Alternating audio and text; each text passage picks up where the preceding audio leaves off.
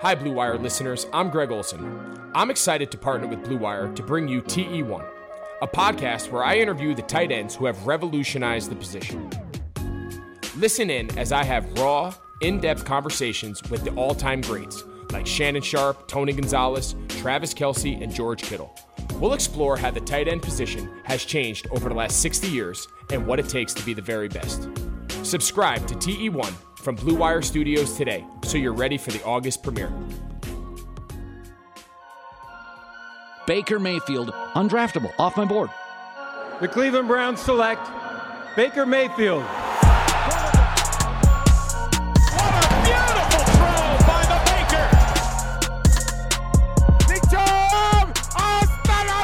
Welcome, everybody, to this week's edition of the OBR Film Breakdown Podcast. I hope this podcast finds you and yours well.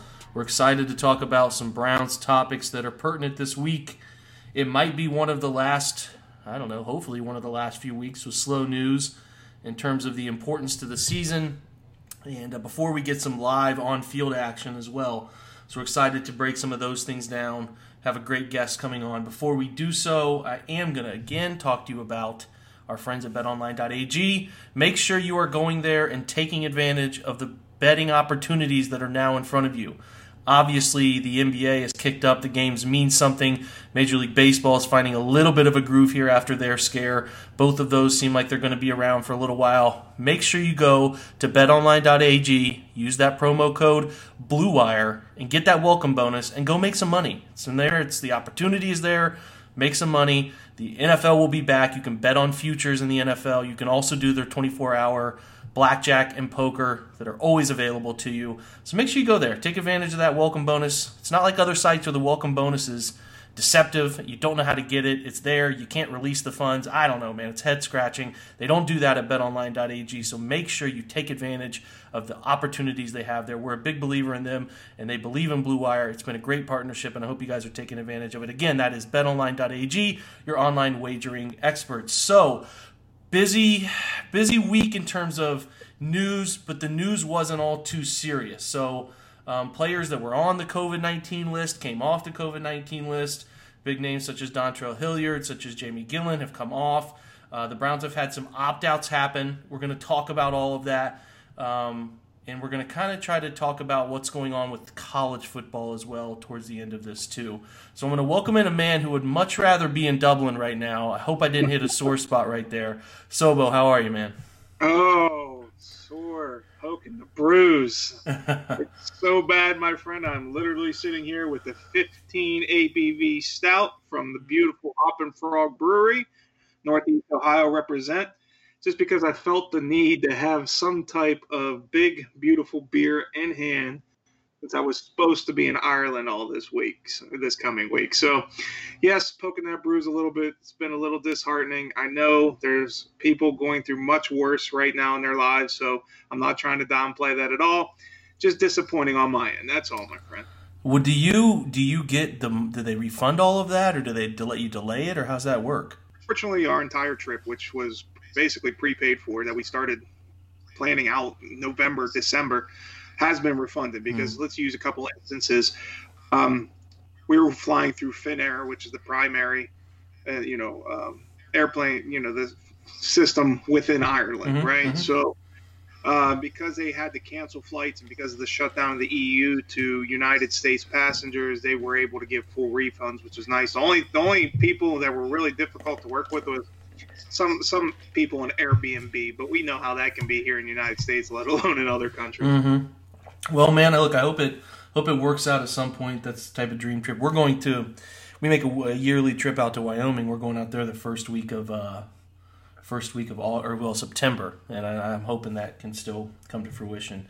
But you never know; things change week to week. And um, speaking of week to week, look, dude, they they introduced some of these players in these uniforms. And I listen, this is me personally. I like the uniforms when they unveiled them and they had the random guy who was a staffer wearing them with the visor. I didn't know who he was. I was really interested to see what they look like on the players. And let me say, I was high on the uniforms before. I'm higher on them now. You get the sleeves going with them. You get the full effect of the socks. I, it's it's a beautiful uniform. What are your takeaways? Oh, so clean, so good looking, so classic, so Cleveland Browns, and that's the way really that it should be. A way it should have been this entire time instead of trying to serve as the Oregon Ducks of the NFL, as kind of they were portrayed the last time the Cleveland Browns changed uniforms. Look, I understand when it comes to this organization in the last 20 years basically need to be wiped from existence. But the, one of the few things that identify the proud nation of Cleveland Browns fans and just the franchise in general is those colors and the simplicity and elegance in that in that uniform. And the one thing I will say is this: the one big difference that we saw in this was the brown face masks, mm-hmm. and they work work, Jake. I wasn't sure if they would or not after years of white face masks and then gray face masks, but that brown looks pretty spiffy. It, it does. It really sets the whole thing together. And I'm with you. I was a, a stern advocate for the going back to the white face mask. And I still look, I still think it would have looked clean. But I can also handle this brown. And it kind of does signify that they didn't go all the way back. They kept some modern touches.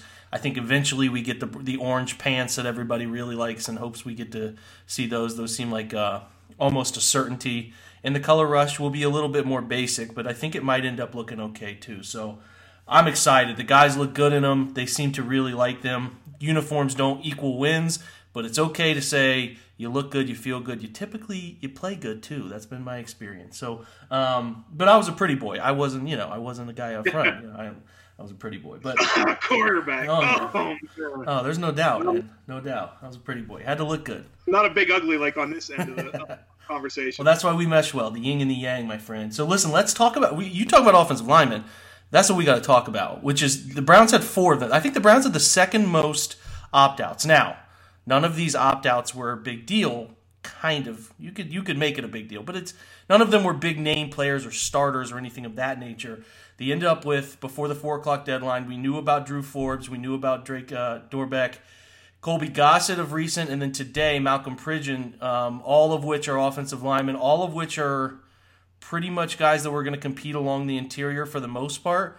So the Browns are a little thin along their interior. The fifth player is Andrew Billings, which I'll ask you about in a moment. But so the Browns lose, I don't know, most of their competition for the interior offensive line as far as the reserve roles go. Are you of the belief that they need to add somebody along there, some sort of veteran, nothing crazy, just maybe a cheap, uh, like Kline from Minnesota type, like a guy who can be a, a guard when they need them? Or do you think between Nick Harris, uh, the rookie out of Washington, and then you know obviously your two swing tackles, Kendall Lamm and Chris Hubbard, that they can they can piece that together if they need to? Well, the way to look at it, Jake, is very simple. You're you're top eight is already set, especially Drew Forbes now out of the equation because you have your starting five, which you're projected as Wills, Bitonio, Tretter, Teller, and then Jack Conklin at right tackle. Behind them, you have Hubbard as your t- utility lineman who has experience, well, not eh, eh, and or work at all five positions along the offensive front. You have your rookie in Nick Harris, who's a developmental center, ideal fit for the system. Don't forget they went outside Evan Brown this year. That might be a a big time under the radar type signing when it comes to what they're doing. And also should mention Kendall Lamm has a swing tackle. So, I mean, now you're looking eight to nine uh, offensive linemen that could legitimately come in and contribute. Now, with uh, Brown, for example, he has experience at guard and center. Nick Harris in college played a little guard before starting three years at center. So you have some flexibility up front there as well. But I will say this when it comes to positions, everyone says you can't have too many good quarterbacks or too many good cornerbacks. In this case, you can't have too many good blockers, especially in today's day and age when it's so hard to develop the position. And so when you lose that many guys, yes, they're depth, second string at best, third string more likely in most of those cases. But you want to have guys that can come and compete, guys that can that can really help set the tone for the entire unit because you're never sure exactly what's going to happen. And this is more pertinent than ever. Yes, we know about the pandemic, but let's look at the rosters and how they're being built out. Based on the agreement that we've seen with the NFLPA and owners, you will now have a 16 man uh, practice squad. And two of those guys, even before all this began, was supposed to be called up on a regular basis to serve as an extra offensive lineman. Well, who will that be now? And that's really a big question mark. And if you're allowed to have six guys among those 16, doesn't matter if their experience level to be placed on the practice squad, you can start manipulating your roster to have talent, veterans, or at least guys have played in this league on your roster and not necessarily taking up a vital spot from someone else or a developmental prospect, let's say Alex Taylor, that you really like mm-hmm. within the organization. And so that's really what this is all going to come down to the final makeup of the not only the 53 man roster, or excuse me, 55 man now roster now, and that 16 man practice squad because it's important to not only have nine to ten guys within those two bunches. But let's not forget, you need to go through training camp with with a third offensive line as well. Yeah. You need to have guys that can get reps and let the other big boys rest a little bit, and that's really where Cleveland's going to be hurting. Yeah, I'm not. I'm not sure if they will. If they will need those guys like traditional camps because they're going to be so condensed in their approach and getting ready that I feel like maybe those third team reps that you would have seen are going to kind of go out the window because Kevin Stefanski knows, hey man, I got 14 padded practices before this season starts, and I'm completely installing this entirely new system, and I got to get these guys. And same on the other side of the football too. I just feel like this year, above all else, it might be a year where they really say, I know we're threatening kind of wearing these guys down, but at the same time, there's no preseason games. We're going into week one. We got to be ready to rock and roll. So it's going to be first and some second team heavy and they're just going to kind of weed those guys out. It's a great point by you, Sobo, that it's Evan Brown is going to get. This is the door opens, right? The door closes, the door opens. Alex Taylor's going to get a real shot. Willie Wright's going to get a real shot. Evan Brown's going to get a real shot. I think they bring somebody else in. Probably not a name that any of us will recognize, but it will be somebody that we'll have to, you know, dig a little bit on, figure it out. But they'll bring somebody. They just they just have to they have to bring some bodies in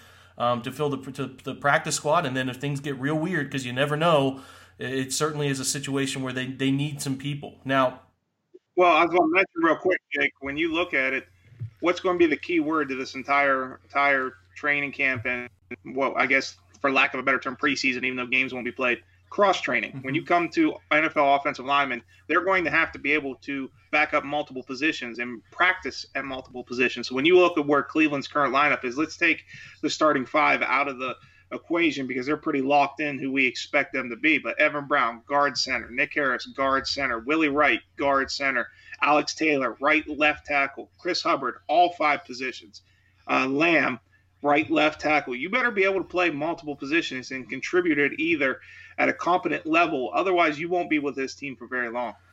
Well, I was I was in the the camp as I wrote up something this week as an as an idea about potentially moving Chris Hubbard because if a team like Denver, who is who's dealing with, uh, I would say average at best, really below average tackle play, even before Ja'Wuan James decided to opt out, um, you know, a team could come calling with maybe a round three, round four pick for Chris Hubbard. As as as the day wore on and more opt outs happened, I started to lean away from it.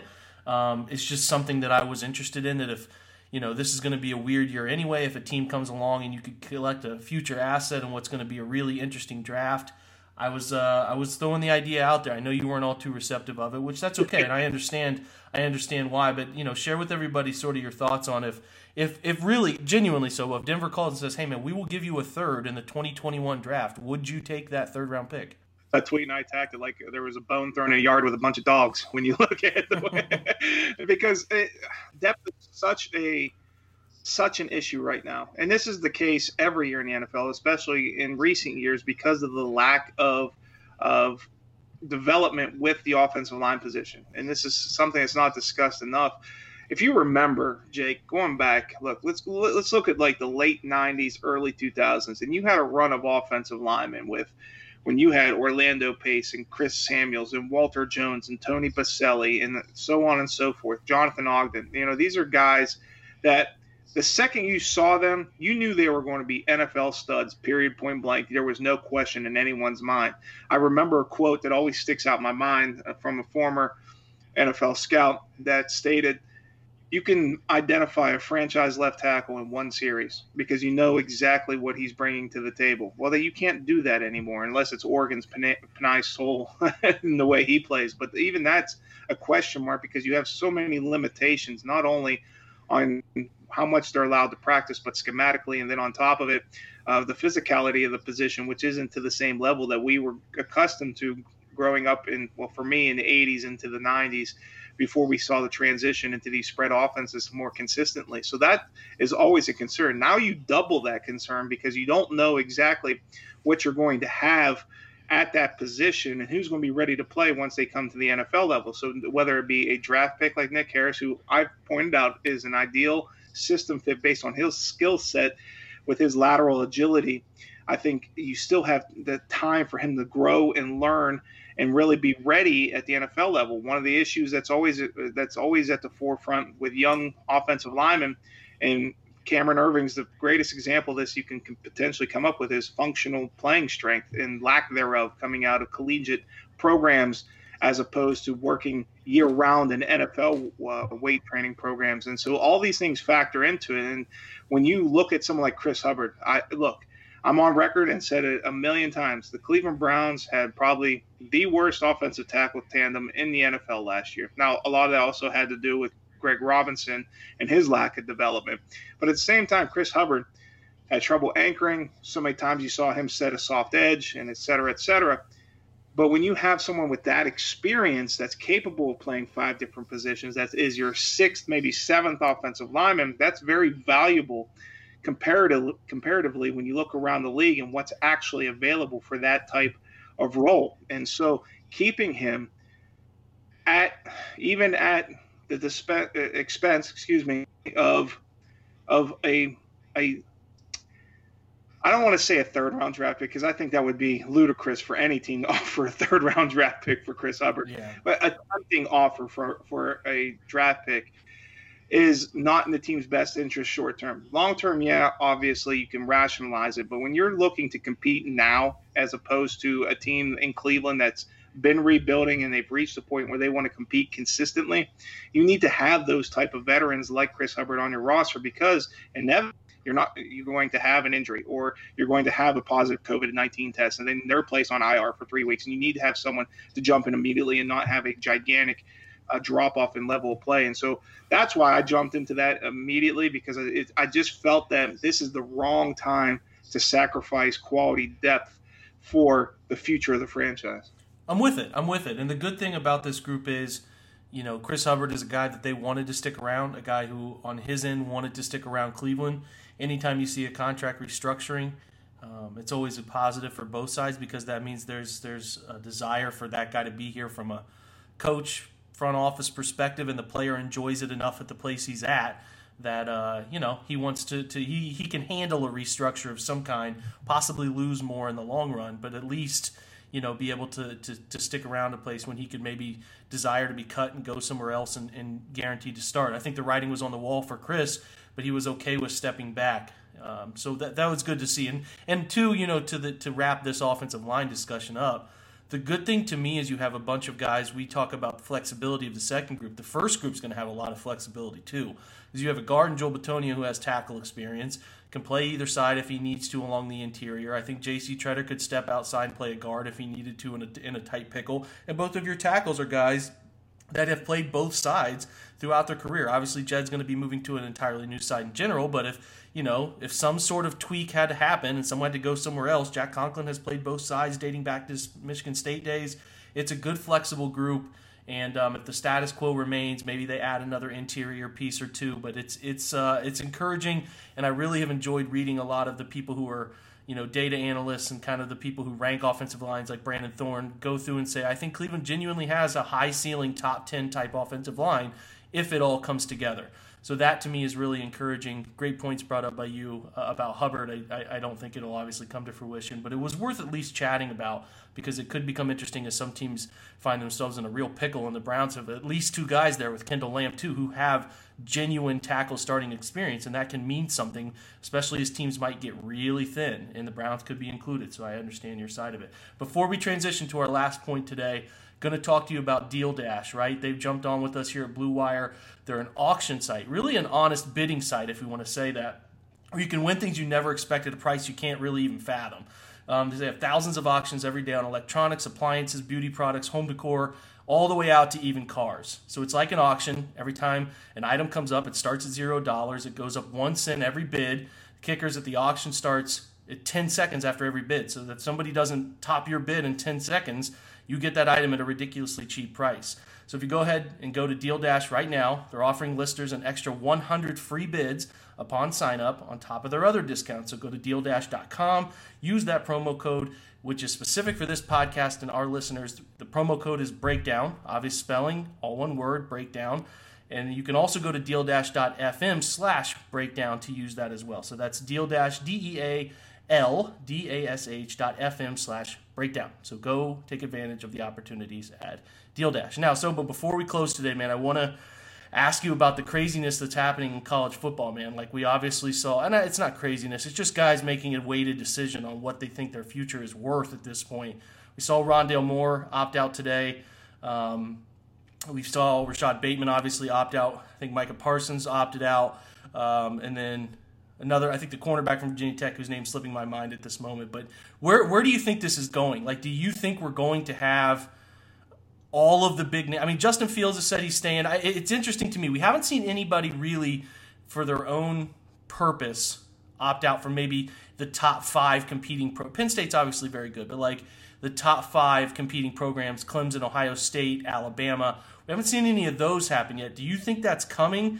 And do you think anybody who says, hey, man, I'm a top 20 pick, like, uh, you know, my Florida's Rousseau, uh, the defensive ed, obviously uh, he opted out too. Do you think more of these are coming um, along some, some, some sort of fringe guys? Or do you think we're going to see most of the big name teams that they say, hey, we got 10 games here, maybe we get to play a national championship game independent? something like that. Do you think they're going to stick it out, write it out, and see what's up? Well, the way I'm looking at it, Jake, is first of all, when you have the quarterbacks, we know they're going to be protected. And this is something that was discussed with the Cincinnati Bengals, something I wrote about recently regarding how they're protecting that position. I, obviously, you're not trying to completely transpose what a professional team is doing comparatively to these to these programs, but at the same time, these are the quarterbacks are such high priority for the posi- for the game that they're going to do everything they can to make sure they're that they're healthy, that they stay away or as much as possible from their teammates, that they're basically isolating them within the, the program unto itself. So someone like Fields or Trevor Lawrence, you know, you expect them to play.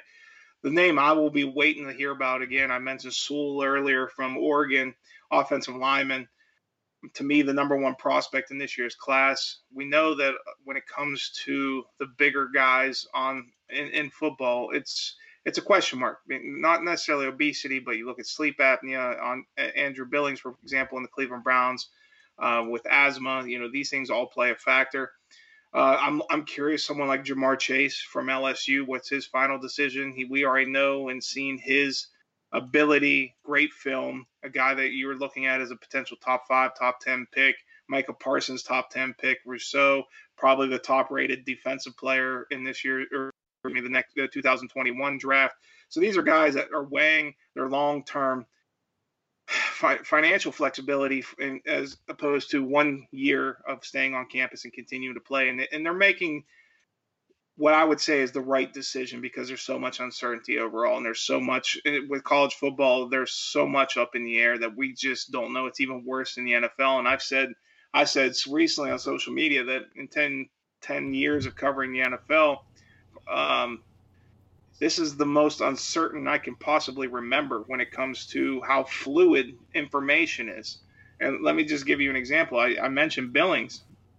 When you look at when he immediately assumed it was a regular opt out. I did reach out to someone within the organization. They didn't even know if he was a high risk opt out. And he says he has asthma, yet we don't even know if asthma is considered high risk when it comes to the agreement between the NFLPA and owners. And there's so much so much back and forth and so much going on and changing on a daily basis that you're just trying to keep up in most instances. Even if you're ahead of the curve, you're already behind. It's like buying a new computer and so when I look at what these guys are doing, they're making the best decisions personally, just like those opting out for their families at the professional level. It's very personal. It's it's their decision, and people can call them selfish. They can call them quitters, and that reflects more on the people making those statements than those those individuals who made the actual decision. And that's the way I've looked at it all along. Um, I believe a huge influx of talent has now will now have what nine months to get ready for the NFL draft I mean, these these guys aren't aren't small fish when it comes to the NFL draft. I mentioned uh, Rousseau could be top three, four. Parsons easily top ten. When you look at where Caleb Farley may be, he's coming off a major injury, but if he's healthy, with his body of with, with his with his athleticism and raw natural tools as a coverage corner at 6'2", 207 pounds, he could be the very first corner off the board. I mean, these guys know where they stand from a draft perspective. You're not getting guys that are, you know, maybe fringe first rounders or have questionable questionable draft status. These are guys that are legit top guys that are making decision now instead of waiting because they, they don't need to make take that risk. And I, I actually applaud them for it. And in some cases, I wouldn't do that in previous years based on, you know, just playing the game, uh, much like Christian McCaffrey did when he didn't play in his bowl game. But that's a whole nother conversation. These young men understand and are trying to protect their long term earning capability. And I applaud them for that because, look, college football doesn't have a plan. It doesn't. And now they're playing, putting too much emphasis on on conferences. They're putting too much uh, emphasis on on everything but having a cohesive and organizational plan ready for all these young men to really feel safe and capable of playing this season. So kudos to those that made a decision. It's not easy. They have to wait a long time to eventually realize their dream, but they will do so. And those who have opted out will will still be very high draft picks. Yeah, those who opt out are definitely going to be the guys who who uh, who have cemented their draft stock. You know, they could have they could have helped it maybe a little bit, but for the most part, the names that we have heard, or at least the names who have been very public, are those guys who are going to go to go high in the first round. And, and listen, this might open the door for some other guys to get an opportunity if football does come to happen at the college level in some form, hopefully the safest form possible. Um, it could give the opportunity for some guys to make a name, and I think that's that's why you won't see everybody opt out, right? You're going to see some guys who say, no. "I see this as an opportunity to to uh, to make a name," right? No, absolutely. I mean, look, I, I meant I made this comparison before on the show, but I'll state it again because it's the most obvious thing. Joe Burrow was not the number one overall pick a year ago. No one thought that. No one on this planet assumed he was going to be the guy, that he was going to step into LSU last season and do what he did. They looked at him as a mediocre talent. Mm-hmm. And so when you have that opportunity, they'll rise before your eyes uh, and really step in and outperform expectations, you could place yourself in a great position. And yes, when it comes to the 2021 NFL draft, it's going to look somewhat, somewhat as an NBA style draft because you're projecting so much with some of these elite talents. But we have film on them. Mm-hmm.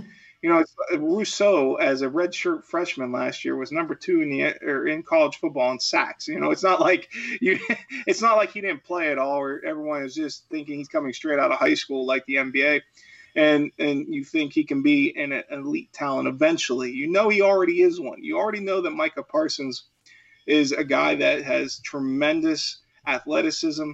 He's actually a very adept rushing the passer uh, from the linebacker position because he's a converted defensive end. Yeah, he still needs work dropping and understanding his angles and, and coverage, but at the same time, these are things you can work on at the next level because you know he has the translatable traits that make him an elite elite prospect, and that not, that's not going to change between now and next April.